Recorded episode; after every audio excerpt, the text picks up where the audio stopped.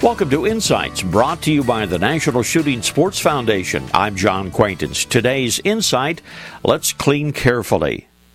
Many shooters thoroughly clean their firearms only once or twice a year. It is a task that must be done to ensure the gun's long life and long usability. But I've heard from several gunsmiths that actually more guns are broken during cleaning than in any other time.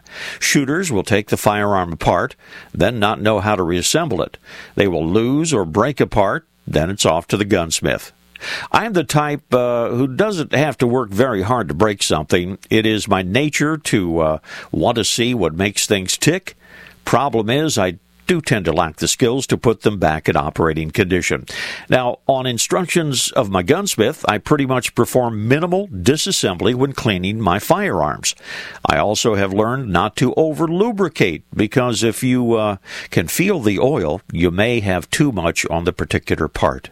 The rule of thumb is oil lightly, then wipe it off. Too much oil attracts dirt, and dirt is abrasive. Abrasives, of course, are the enemy of any mechanical device. Here's my technique. Take the gun apart only as far as you can and ensure that you can reassemble it. Clean the parts with a good solvent, oil lightly, wipe the oil off, and that's pretty much it. Visit the National Shooting Sports Foundation website at nssf.org. This is John Quaintance.